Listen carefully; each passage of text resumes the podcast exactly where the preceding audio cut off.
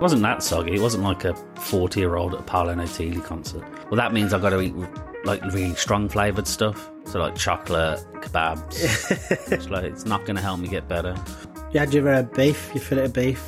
Oh, yeah, I put that on the Instagram, yeah, trying to eat healthy. Yeah. It sounds like all I eat is fillet steak. I'm not loaded in any way, shape or form. I'm vegetarian. I had to do a vegetarian barbecue. And I thought, oh, you know what, fuck it. I'm going balls deep. It's going to be one hundred percent vegetarian. It was nice because the next day I didn't wake up like feeling like shit, mm. which I usually do after a barbecue because I tend to just eat lots and lots of meat.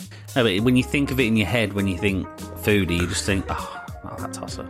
We had um, an interview a couple of weeks ago with Ben Taylor from Little Blackwood. Yeah, it was a good chat. And you know, like, I never want to be too fanboy, but at the same time, like, it's, you got to appreciate when you meet people as talented as Luke. Going to Panals or somewhere like that and, yeah, and interviewing the interview. head chef, like how good that would be like. And he had a lot of great advice, I thought, for a lot of young chefs and stuff.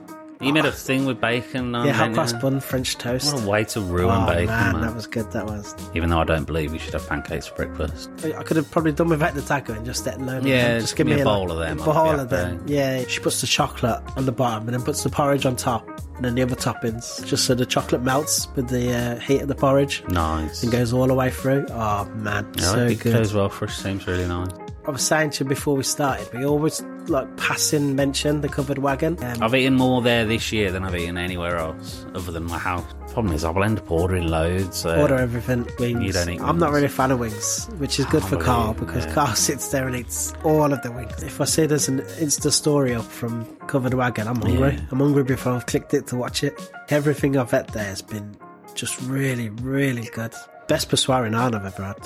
If they're anywhere near as good as the covered wagon, I'd be very surprised.